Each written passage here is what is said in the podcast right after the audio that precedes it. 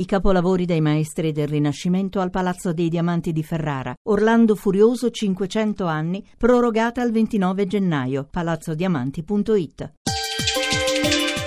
Chiave di lettura Buonasera ad Alessandra Rauti a chiave di lettura La strada del ritorno è sempre più corta, pubblicato da Mondadori, è il primo libro della giornalista e critica musicale Valentina Farinaccio.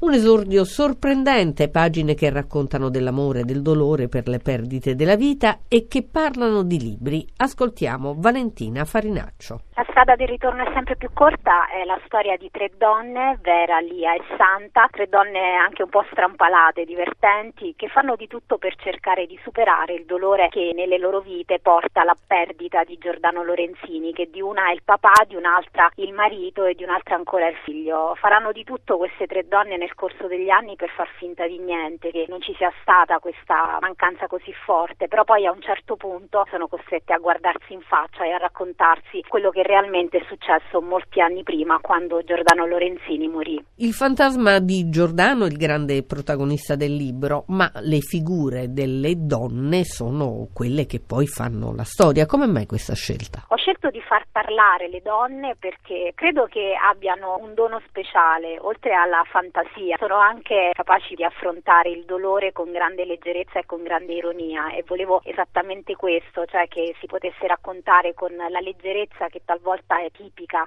di una donna intelligente un dolore e una storia così densa e a tratti anche straziante. Detto ciò, è anche vero che gli uomini poi sono comunque dei grandi protagonisti, la loro mancanza più che altro è protagonista della vita di queste donne. Valentina è un libro molto particolare dedicato alla tua città, pieno di musica e di oroscopi. Ce ne vuoi parlare?